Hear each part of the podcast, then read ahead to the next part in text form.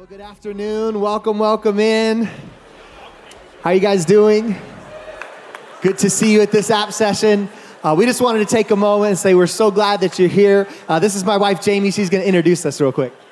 Our names are Danny and Jamie Schultz, and we are actually church planners out in Spokane, Washington. So we're in the Pacific Northwest. Um, we just crossed the three year mark, so we're three years old as a church. And we are thinking back to actually one of the first times, always when we come over here to Alabama, we remember those first moments of even being introduced to the ARC and getting to go through the intensive and learn all about church planting. And honestly, when we came for the very first time, there was part of us that wondered, with everything that they were teaching us at the ARC, could that really work in the Pacific Northwest? Or was that, you know, like a South kind of a thing? And so we went and planted in Spokane, Washington, and we're here to report that it does work in the Pacific Northwest. Man, we just took everything that they taught us and we went and, as Danny always says, we just ran the play. And we went and did everything that they told us to do, and God has just been doing incredible things up there. Um, we've got to just see so many people come to Christ. We got to merge just last year. There was another church in town that was um, just going through a difficult time. And so um, they ended up merging with our church, coming under the leadership. We inherited their leadership team. And in the process, I actually got a building that's right in the middle of Spokane, right in the very heart of what's going inside of our city. And so it's been amazing to watch how that has opened up doors for us to really be able to impact our city at greater ways. So. One of the great honors that we've had in moving to Washington is we've got to know one of the pastors of honestly one of the greatest churches in the Pacific Northwest, Champion Center, and Pastor Kevin and Sheila. Uh, we heard about them right away in, in, showing up in Spokane, and they have a fantastic conference called Team Church.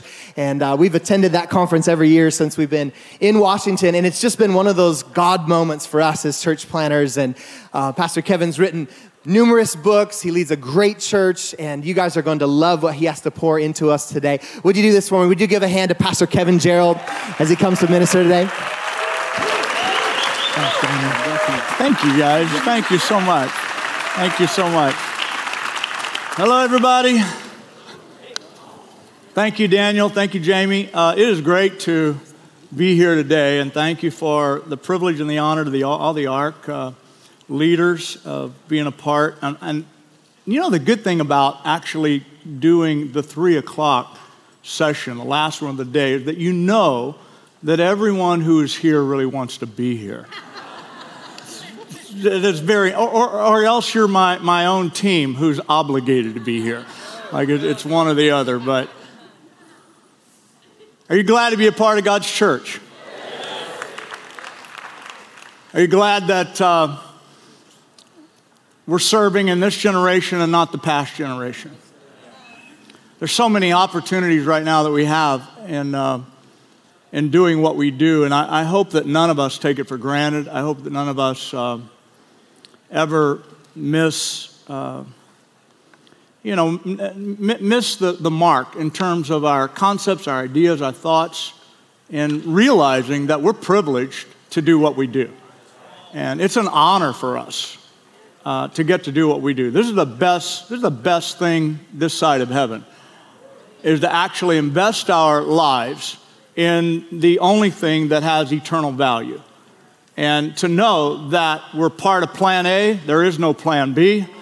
That Jesus is building His church. The gates of hell will not prevail against it. Um, God's on our side, and we're going to overcome, and we're going to win. And so today, when I as I get into the, the message of talking about um, seven things that will help your team go from good to great, I want to I want to just say that I have just celebrated 30 years. Uh, uh, last year, my wife and I celebrated 30 years in ministry, and I am excited about the next 30.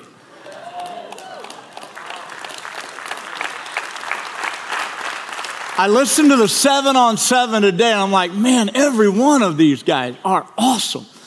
Like every one of these uh, people getting up, God, God's just doing some great things. And so I salute all of you who are here who have been in, in ministry for a long time, but I also say to all of you who are younger and you are stepping into the ministry, uh, your best days are ahead of you.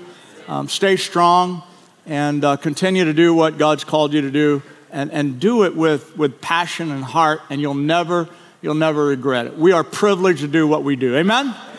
Okay, so let's get into this. I want to I wanna just uh, talk about what makes a good team great and seven things um, if we get to all seven of them i want to leave time for some q&a so if you have some uh, things that you would like to talk about or questions that come up um, make sure you jot that down and we're going to have some microphones available and we'll do a little q&a in, in a little while. Say with me if you would. My heart's open. My mind's ready. Make me better god. Today in jesus name amen. Here we go. Good teams become great teams by collaborative leadership. Collaborative leadership. When every member of the team is a leader. So, the first thing that Jesus did in ministry was to select a team. Not just a team of followers, but a team of leaders. Every team starts with followers. But hopefully, if you're building a team or you are recruiting people into a team, that you're at least thinking about the concept that, that the people who are followers today are meant to be leaders tomorrow.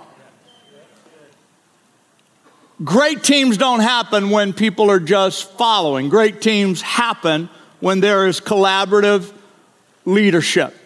So a good team will have like top down model of, of, uh, of leadership, but a great team is when everyone on the team becomes a leader.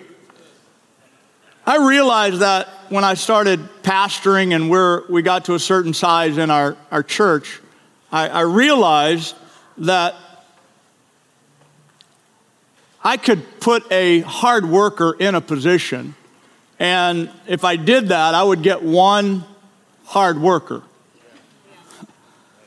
But if I put a leader in a position, I could get 10 hard workers or I could get 20 hard workers, or possibly even 100 hard workers.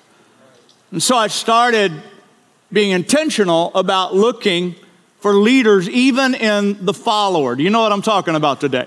Even when a person is, is, is coming in thinking that they're a follower and planning to be a follower, if you approach it like Jesus did, you're starting with 12 disciples who you're going to train and you're going to teach and you're going to download into them. But the goal is that they will change the world. So you're beginning with that concept in mind.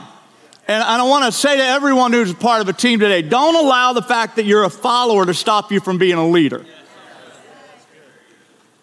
Because what happens a lot of times is that we identify ourselves as a follower and we shut off the opportunity that God would give us to actually be a leader. I like to think of it, uh, you know, if you think of a flow chart, top down is, is normal. I like to think of uh, team leadership as more like a, a, a, circles of circles of swivel chairs. Not, not, just, not just a swivel chair, but circles of swivel chairs. In other words, if, if there's swivel chairs around a team leader, then that swivel chair goes both ways.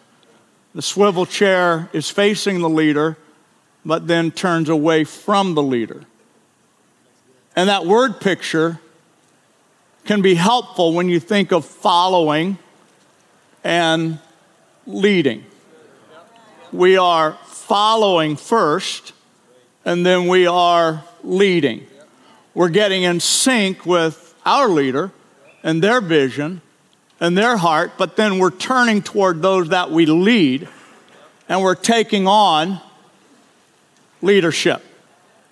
And when the whole team starts thinking like leaders, we create this synergy and we create an ownership about what we're doing that moves our team and our church forward. When you get like that, and when a team gets like this, and we're collaborative in our leadership, there's no individual wins, there's no individual losses on a team. Every loss is a team loss, every win is a team win. When you lose ground, you lose it as a team. When you gain ground, you gain it as a team because everybody's getting in the mindset of being a leader. The second thing that will help you transition from being a good team to being a great team is clear communication. So, collaborative style leadership is number one, clear communication is number two. And this is when the team has high levels of clarity. High levels of clarity. I know you believe you understand what you think I said, but I'm not sure you realize that what you heard is not what I meant.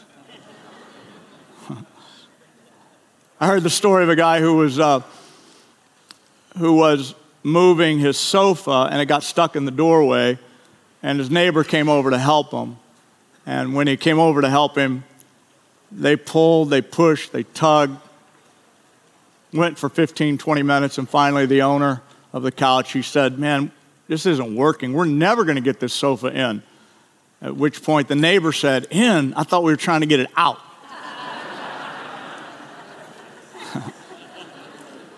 That's a lot of what happens day by day on a team, right? we we we think we're on the same page and we think we're going the same direction. But one of the things that can help us is that the clearer that we get with our communication, we, it begins to clarify our intention. So, what we do, one of the things that, that we do more and more, and we try to do more and more on our team, is that we, we try to include everyone that could possibly be impacted by the conversation we're having on the email. Lots of CCs. And what it does, it saves not only confusion from happening, but it also creates a synergy and a conversation, and it saves you from having to talk about it multiple times when you include everyone. That's just a simple little thing, but when you're, when you're beginning to, to work together, your communication becomes vital. And, and the, the clearer that you can be in your communication as a team, anybody ever found that out to be true? the, the, the better you can move forward together like a team. When everyone has clarity as to what a win is, it makes leadership a lot easier, it makes decisions a lot easier. Is that good? Does that help? So, the third thing good teams become great teams when there is constant gratitude. Constant, not just weekend after service gratitude, but a constant gratitude. When the team mentality is that we're blessed with everything and we are entitled to nothing. Sheila and I went to the Northwest to pastor. We're both uh, from the Midwest. We're both we're both uh, second generation. Stand up, babe just let everybody see how blessed I am right here. My wife.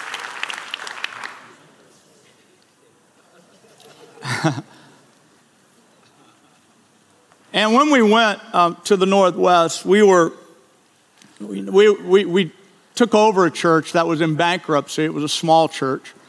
And we had less than 100 people um, that were a part of our church when we began. And, and that was the, you know, that, that was the start of our story. That was the beginning of, of what we were going to do together uh, in ministry.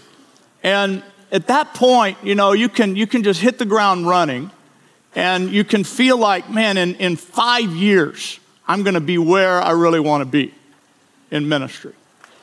But I'll never forget on, my, on, on our 20th year of being in the Northwest, I took out a, my, my, a daily journal one morning. I, only, I don't journal a lot. I only journal when, when I'm depressed.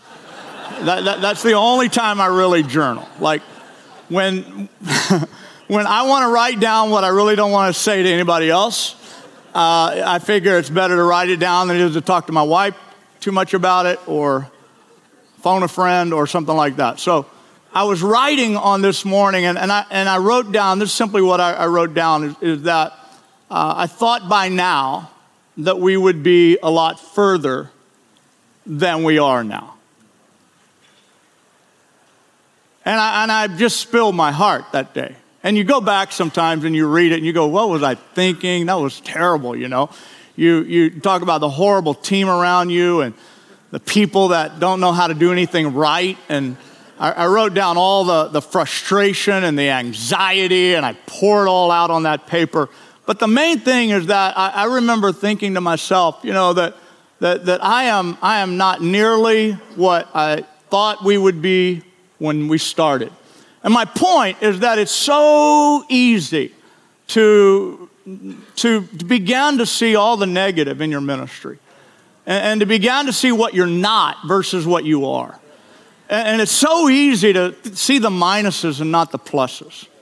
And, and, and I've found that, that when I get in that mindset, is that one of the things that helps me is to realize that on any given day, there's going to be plenty of things if I focus on it, that are going to discourage me. And it's my responsibility to pull myself up out of that and to look at the things that are going to encourage me and to put my attention and put my focus on the right kind of things the gains, not the losses, the win, the win, not the defeat, the, the, the things that we've overcome, not, not the things that have overcome us. And it's on those days that when you get in that right mind, you guys know what I'm talking about. When you're able to make that shift and get in that right mindset, that you began to, you began then to feel like you can take on the world again. And you began to think, think like, hey, we're gonna, we're gonna do good here. Uh, and we're gonna make progress here. But, but the, the mind, the mind shift from feeling defeated to feeling like I can do this the, the main ingredient is gratitude. Everybody say gratitude. gratitude. Say it again gratitude. gratitude. We're living in one of the best days ever for God's church. We got multi services, we got multi site. We used to think when we built a b- building, it got filled up, it's time to build a new building. That is so unreasonable and irrational. I'm so glad we can have multi services now. It's a whole lot cheaper, right? Save a whole lot of money. We're, we're being featured today on, in magazines and newspapers, and we're just in the greatest time uh, ever for, for the church. It's a good day, but it also means that we're more vulnerable in ways that only success can make us vulnerable. A new building can be the best thing or the worst thing that happens to a church.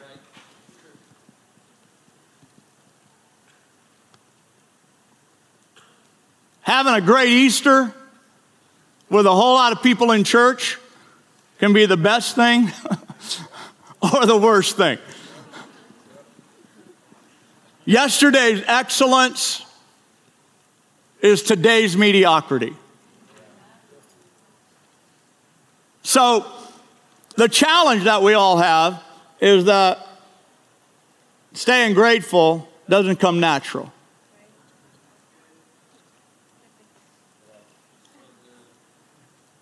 Am I helping anybody?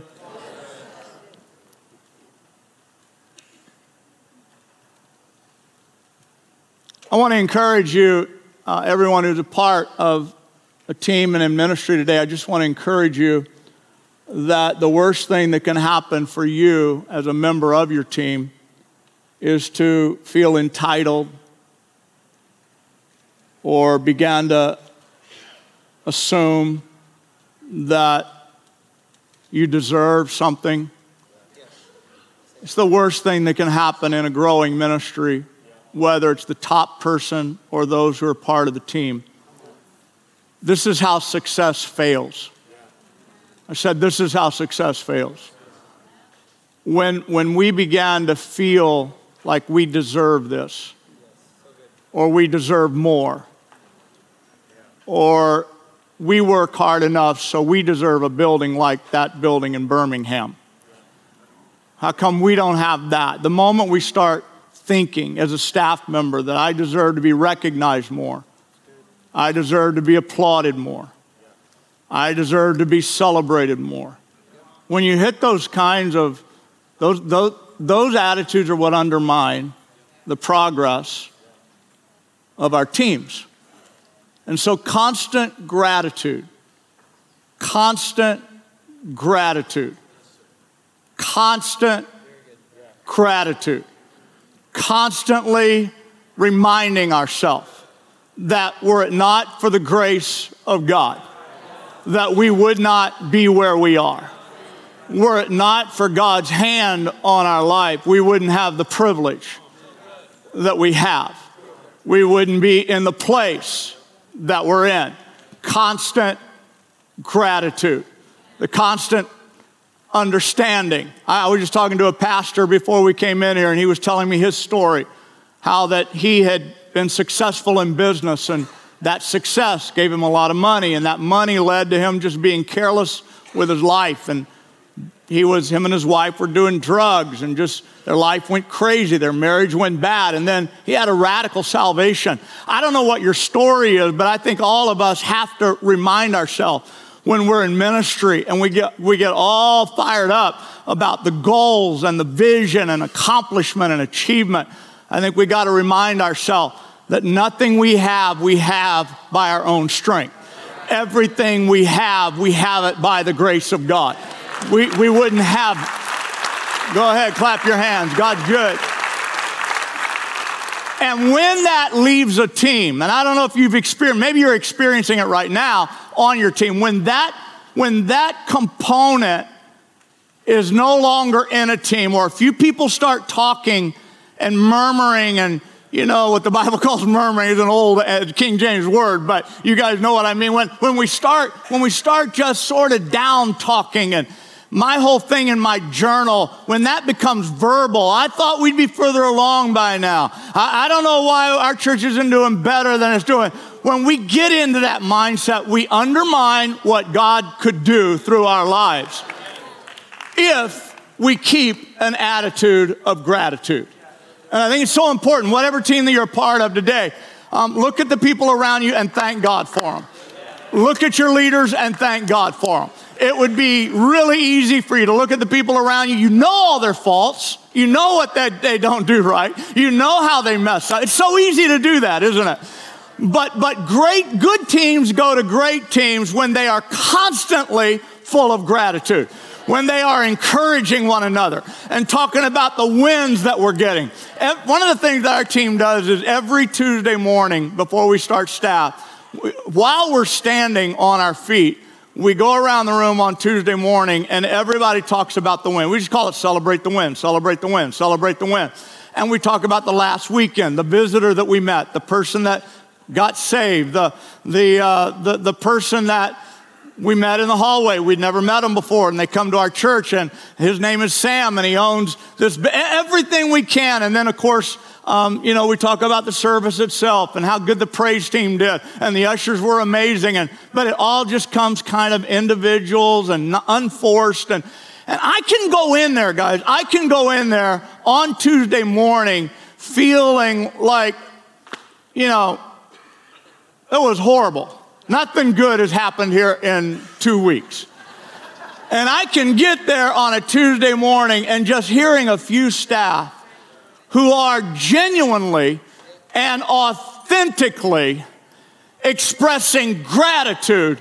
And it's like I can feel myself on the inside just starting to rise up again and starting to stand up again.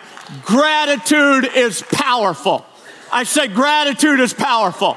And gratitude has the ability whenever it fills our team. You know, and I think Wendy Perez, somebody said it so well um, this morning when they said, husbands and wife, as a husband and wife, we try not to be, um, want to quit on the same day. You know, and, and, and, and so as a team, think about that. Think about that. You're going to have your day when you're down, and they're going to have their days when they're down. And make sure when you're not down, especially, that you are re- really expressing the gratitude and the love and the thanksgiving. That's your day to stand up and shout it from the rooftop. We have a great team.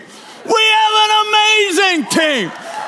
God's using our church. The gates of hell will not prevail against this church. That's your day to stand up and express your gratitude. Amen? So, good teams are teams that have gratitude once in a while when it's forced, but great teams are teams that are consistently in an attitude of gratitude. Can you say amen? Okay, I'm getting to some of my favorite points here. Um, the fourth thing good teams become great teams when there is a consistency of culture. When there's a consistency of culture.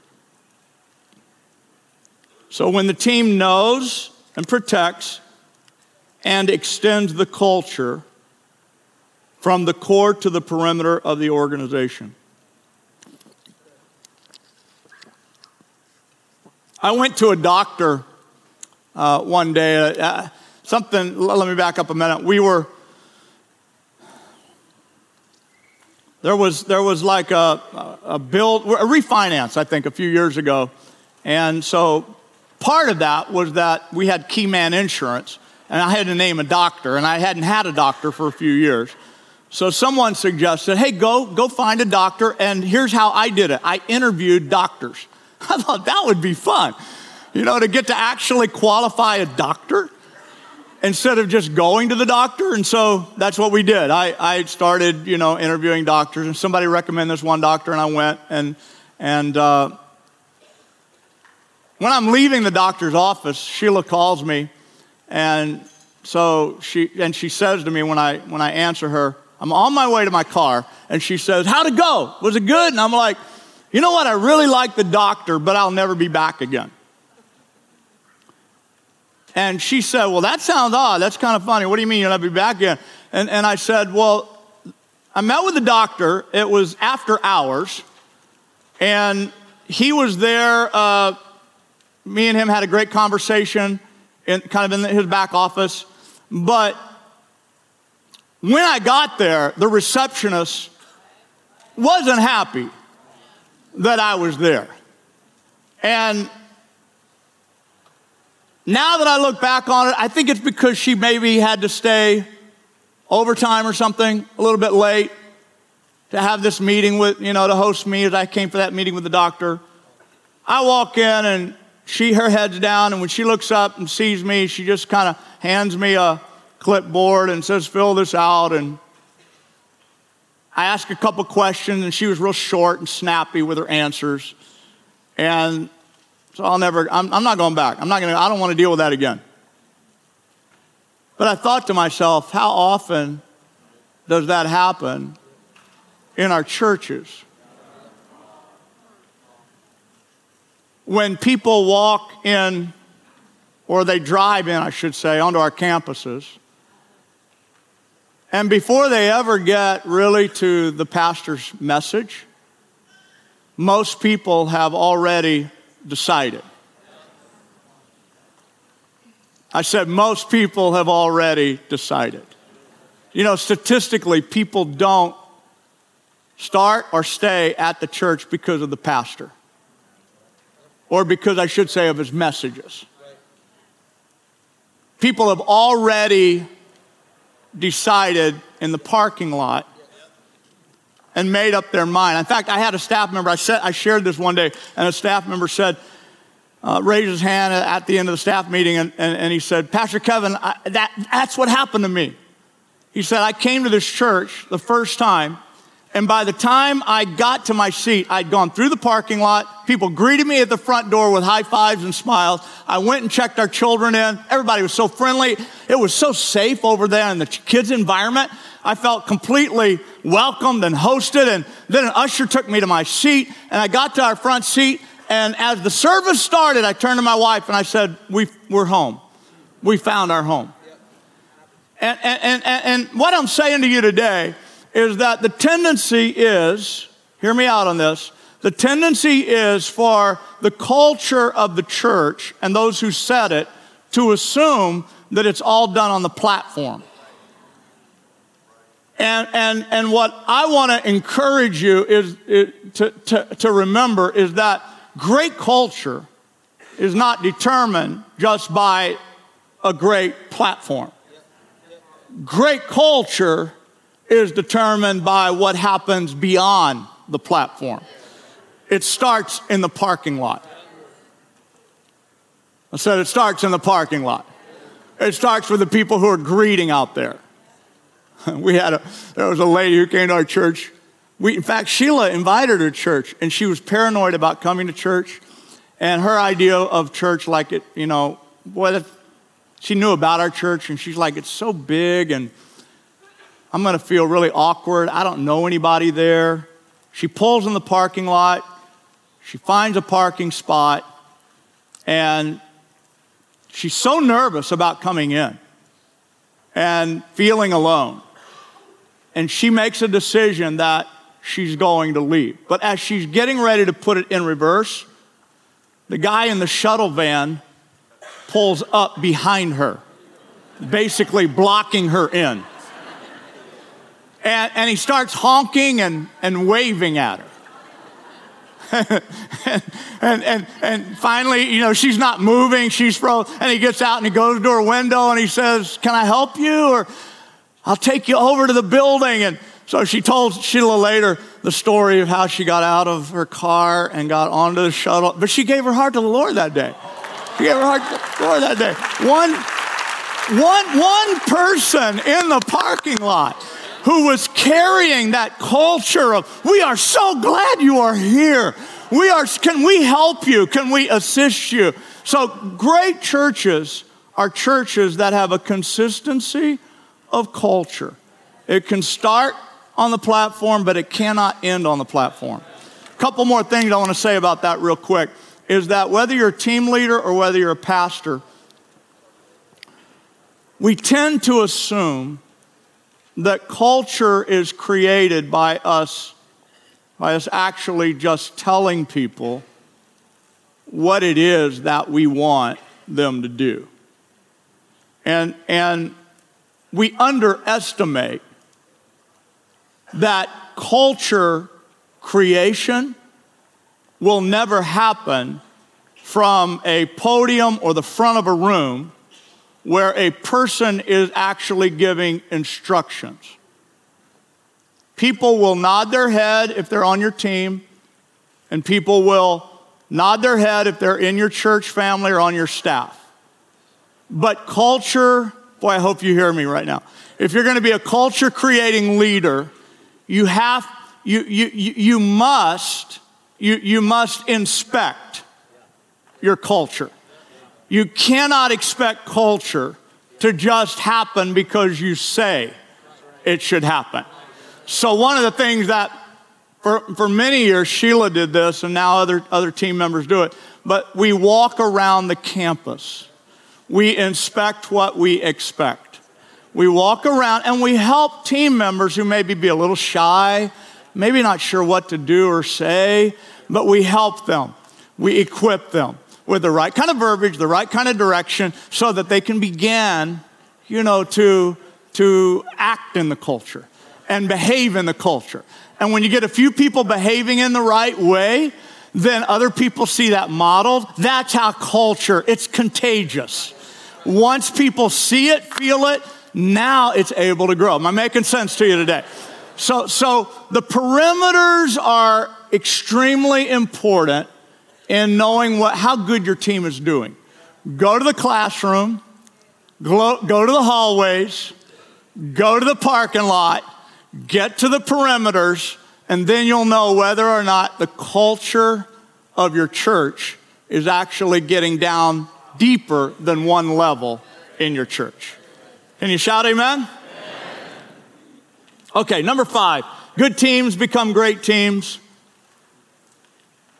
when there's congruency with the big picture. When there's congruency with the big picture. So when every team is, a, is highly aware of its role as part of a bigger picture. Every team is highly aware of its part of a bigger picture. So a good worship team can be skilled as singers and musicians, but a great worship team will use those skills and those talents as a part of the service. So, not a standalone segment, but part of the bigger picture. That's where you go from good Everybody say from good, to great. A good tech team is highly skilled and qualified to do sound and lights. But a great tech team understands and embraces its role to serve the service team, the worship team, the pastors, the leaders in the vision for the service. And what's funny a lot of times is that the people who mean well, for example, on a tech team, and we love you guys, by the way, you're the best tech team.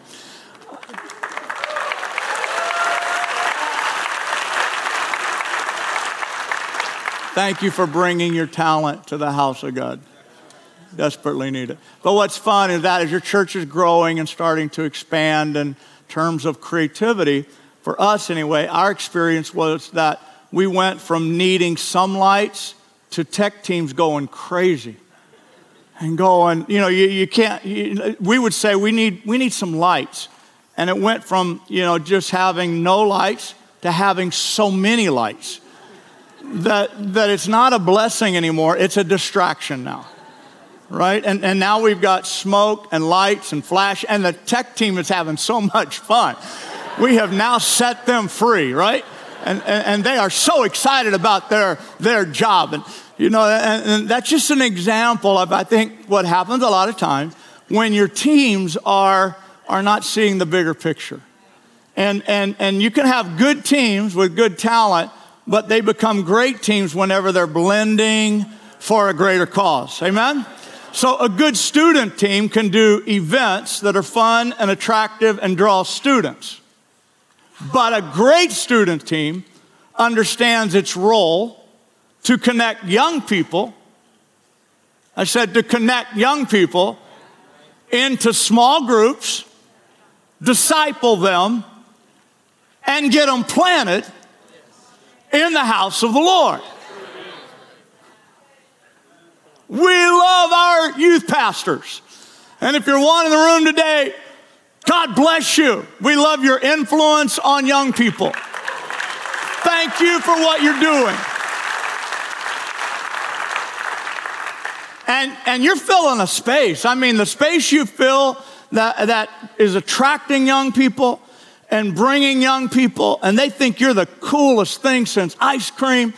And, and they are like all up into doing whatever they can to serve you and help you. Make sure that now you use that swivel chair and you turn that swivel chair in the right direction back to the house.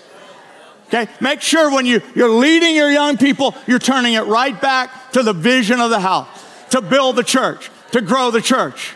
If you've been around for a while, you know what I'm saying is true. That a, a, lot of young people, if they don't, if, if the youth team and the youth pastors are not connecting the young people to the bigger vision, what happens is there's a fall off when, the, when they're 18, 19, 20, 20, they quit going to church because their church was the youth group. Now they no longer fit in the youth group. Or they got married and it's not what, and they haven't found out how to get planted and established in the bigger picture. Is this okay? So good teams become great teams whenever every team is seeing their role in the bigger in the bigger picture. And it's funny how, you know, we all mean well. Nobody does this intentionally. You know, it's not like we create some sort of uh, gap between the youth ministry and the adult ministry of the church, it just kind of happens, you know, it just sort of comes along. If we're not intentional about building the bridge, then we'll experience this, this bringing young people to the big event, bringing young people to the big service, gathering them into the youth group. It's fun. We play volleyball. We stay up half the night on Friday nights, and we just like crazy, crazy, crazy. We sing our songs, not the big church song, our songs. Shut up. Be careful. We like our logo. No, no, no. Make sure you don't individualize. But make sure you, you're building one house for different age groups. One house that specializes. Is this okay? You guys all right? You, all right, number six good teams become great teams when the team has a growth mindset. A growth mindset. That was a great session this morning on, on growth. Um, let, let, me just let me say this. Carol Dweck is a she is a professor of psychology at Stanford University, and she wrote a book on mindset. And basically, what she says, I'll save you from having to read the book here. Basically, what she says is that there are two different mindsets. When you boil it all down, two different mindsets. One is a fixed mindset, and the other is a growth mindset. And neither one of them are evil, but in a fixed mindset, people have a tendency, and leaders have a tendency, to just see themselves as they are and to draw conclusions about themselves and about their team. And guys, this is really, really easy, depending again on your, your nature, but it's really easy to justify because it's what you see happening right now. And if when you get talking honest talk and real talk, then the fixed mindset is, is established more by you declaring it. Like, well, no, that's us. That's our, that's our limits. That's who we are. That's, that's, that's like our, that's, that's our problem. That's what we deal with, Pastor Kevin. Like, no, no, no. We really like, we can't get anybody to serve. Like, nobody wants to serve. Like, volunteers, we try. We, we've done everything we know to do, Pastor Kevin, and we just can't get volunteers. Okay, so fixed mindset freezes the frame. But a growth mindset is a mindset that sees themselves and everything that they do as an organization as being on their way somewhere. Okay? So they they see they see growth as something they can cultivate. Like like what we are today is what we are today but it's not who we will be. like, like, yeah, we, we've had trouble and we've had challenge and uh, lots of people like, you know, our city is this way and we, you know, our, our, our community is like this and this is, and, and yeah, that's what it is, but we're on our way somewhere. And great teams have the ability to just have a growth mindset. We have had a plateau pause at 250 people, and we've been stuck there. Yes, we have, but we're on our way. We're gonna break through the lid, and we're gonna break through the ceiling, and we're gonna grow beyond it. Can you shout amen? amen? And by the way, when it comes to growth, it is God's grace that grows the church. There's no doubt about it. But one thing that he, one thing that he needs from me and he needs from you is what I'm calling a growth mindset. So if, if, if you're going to be a great team member, I have team members right now that they're so irritating because now that I understand what fixed and growth looks like, um, I, I see it not just in me, but I see it in other people. And so it's really irritating when I can't get somebody to give up their fixed mindset. In other words, they start fighting for it, they start defending it. They start saying, No, no, no, Pastor, I'm, what I'm trying to tell you is, and I'm like, I know what you're trying to tell me. But what I'm trying to tell you is you need to unhitch your mind from that concept. If we're ever gonna grow, if we're ever gonna get beyond this, if we're ever gonna do better, I need you to get that out of your head and out of your mind and to begin to replace it with what Carol Dweck calls a growth mindset. A mindset that sees us beyond where we are. You remember what God said to Abraham? Man, we all need to keep that. Lift up your eyes and look out beyond where you are. And that's really what a growth mindset's all about. It's about lifting up your eyes from where you are. Yep, this is where you are. But lift up your eyes and look beyond where you are because I'm taking you somewhere better. And I've got something greater in mind for you. Amen? All right, one more. One more, real quick. Uh, good teams become great teams when they are creative. So I had another word with this. I was trying to make them all rhyme, trying to get them all with a C. I thought I had it. Yeah, creative concepts. There it is. Creative concepts. So basically, this means, guys, that when the team has a strong creative element, um, let, let, me try to explain this real quick, and then I want to have uh, maybe 12 minutes of Q&A. Ask a few questions if you'd like to. But here's basically what I mean. I am not talking about, when I say creative, the goal is not to be original. The goal is to find the next creative element needed to move your team forward. So help, hopefully you're here taking notes and from every speaker and every app session, and hopefully you find some things that someone else is doing. It's not about being original. When I say creative, a lot of a lot of artistic creative people take pride in what they would call original. And, and basically, you need to forget being original. Quit trying to be original. That, that is not the goal. The goal is for us to have progress. And so when we hit, you know, ceilings and lids in our ministry, uh, when the team morale is down, whenever you have been stuck on 14 volunteers and you know you need 24, wherever you're at in that, this is what I'm talking about when I talk about being creative. Is, getting to the point where you're continually cranking out the verbiage and the conversation and the ideas. Oh man. When a, when, when, a, when a good team, you can be a good team and you can be stuck. But going from good to great is when you start having conversations that literally take the lid off because you are, you are coming up with the creative solution to the problem. And you're realizing that this is, this is what we do now.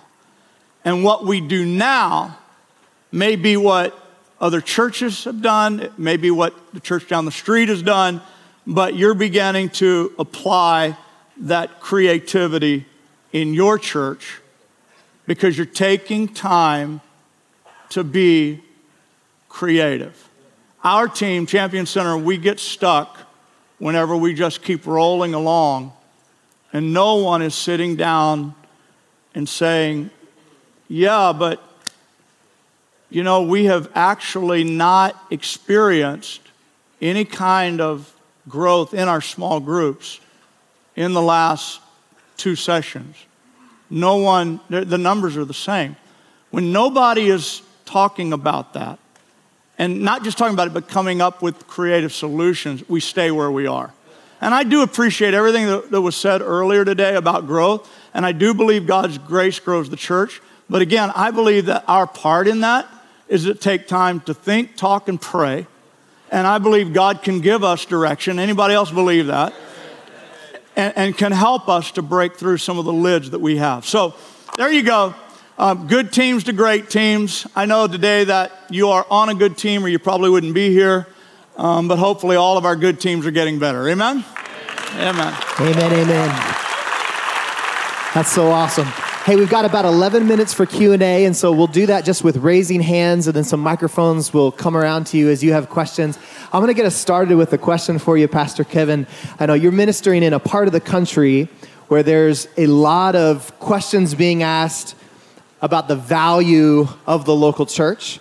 And one of the things that I so admire about you and your ministry with Champion Center and Team Church Conference is that you've stood your ground in, in, in fluxing just that high view of the local church. And there's mm. value in the local church, and you're helping shine yep. as a light. How are you um, doing that for your team? How have you learned to do that over the years? And, and uh, just speak to that. I know that's such a key part for you, you guys are. I think probably the biggest thing for us with the value of the local church is getting our theology right. And what I mean by that is that um, I think a lot of people are in a theology that is sabotaging your confidence toward the church of the future. In other words, a theology that is expecting Jesus to come on a rescue mission will sabotage your ability to believe, believe great things for, for the future of your church. So, our theology is that the best is yet to come. The best days are ahead for the church. And that the Bible clearly, clearly teaches that, that it's, not, it's not, not about the past of the church, church history, but it's about the future of the church. And so I think getting, getting that and just, and that, that's maybe enough to stimulate some thought um, with some of you, but that, that's how we would do it. We would say, um, this is what the Bible says, and this is why we believe this, and this is why we're moving forward with confidence as a church, because the best really is yet to come. We're going to be bigger, we're going to be stronger, we're going to be greater. We are plan A, and there is no plan B. That's so good. Why don't we start over here, and then if you've got a question, you can just come line up on either other one of the microphones. So I inherited a staff, which I now call my team. Uh, and so I, have had to really do a lot to change a, a, a, really negative culture. And I tend to be really positive, but I, sh- I kind of shut down when I see all of this negativity. And I have one particular staff member who is exceedingly negative, and I've really tried everything over and over and over to get the yep. nose of the plane to go up. Um, what would you recommend for, besides firing her, um, what would you recommend? or is that the answer? Okay. I always like to say that we, when it comes to progress, we, we usually know what to do. It's just having the courage to do it. So I think you probably know. Can I ask him over there? no, just kidding. I would love to be an expert right now, but I think you're the expert. I think you really know. Um, you know, you can, you can certainly create some markers or something if you want to spread it out a little longer, but typically, typically, uh, if you if you're dealing with a person who you know has a fixed mindset, there there's maybe places for them, but certainly not in leadership. Okay, thank you. Do you want to come to Salt Lake City and fire someone for me? Absolutely. Um, so the difference between church planters and people who kind of inherit a church, like I inherited a church. Um, so with planters, you kind of get to establish culture, but what happens when you inherit a culture? Yep. I'm making slow changes, but I don't want to, you know, knock everybody off the boat at the same time. Yeah. So there's two there's two camps. I'll just tell you both of them. One is move really slow and hope that you can bring more people along with you. The other would be the one that I would tend to embrace, and that is move, uh, move faster. And, and, I don't mean so quick that you jerk everybody's head off, but I, I think that what tends to happen is that um, when you get into the mode of moving slow on behalf of people, that you'll slow down to a stop.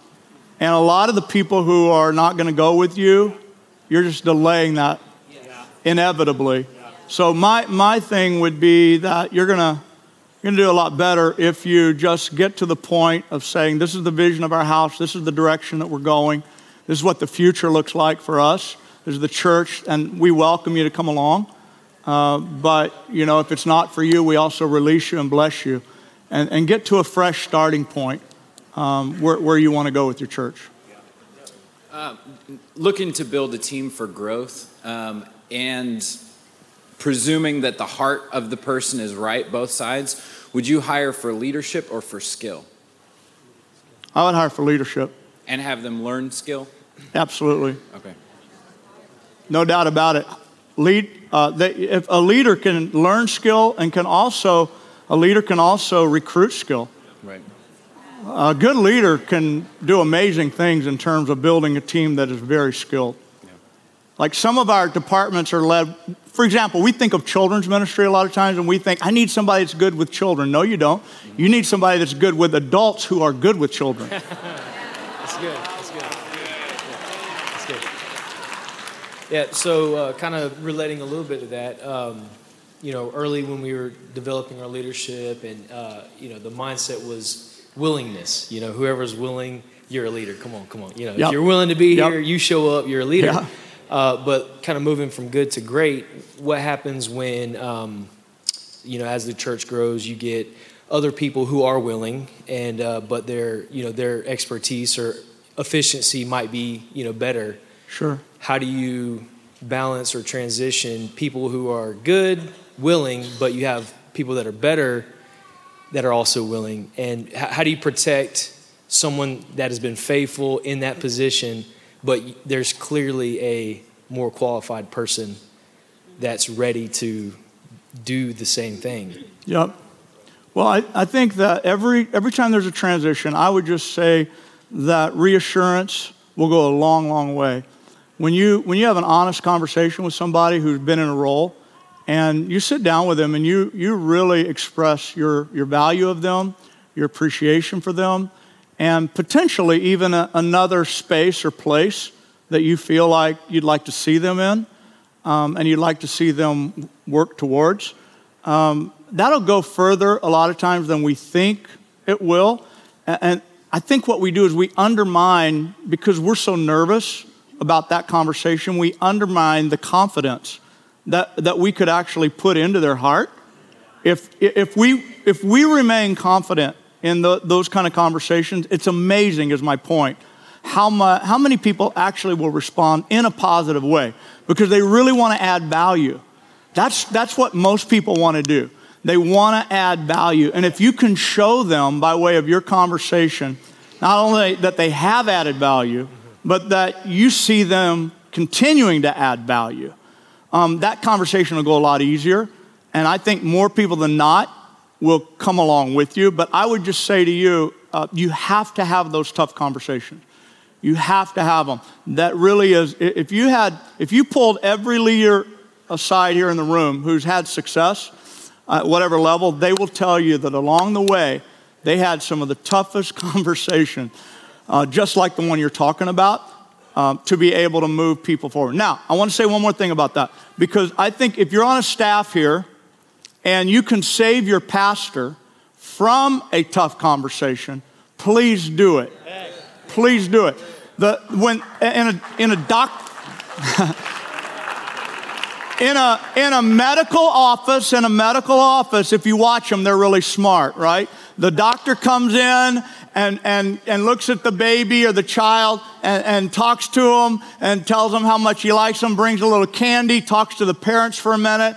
He leaves the room and the nurse comes in and gives the shot. There's something to be learned. And please don't accuse your pastor of flaking out on the tough decision. Step in for him because he can then continue to be, be a leader that they view with optimism, that cares for them, that loves them, that wants the best for them. If a staff member is willing and competent and able to have that conversation on behalf of the pastor, please do it. Please do it. We got time for we got time for just one more question.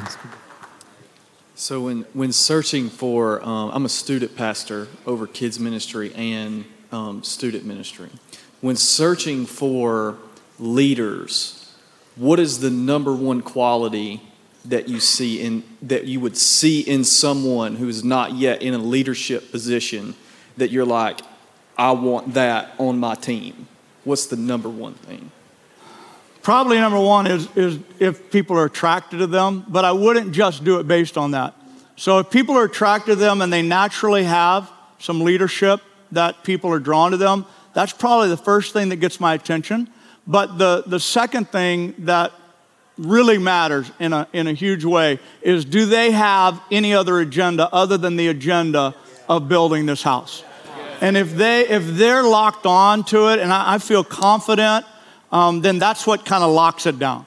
That, that would be the, that they are really fellow laborers together with us. Their heart is in this house. They really want to build. They're not being selfish. They're not trying to, you know, do something different. Um, that's what pushes it over the edge in terms of, of my drawing them in as a leader. So God bless you guys. Love spending time with you today. Thank you very much. Hey, thank you so much.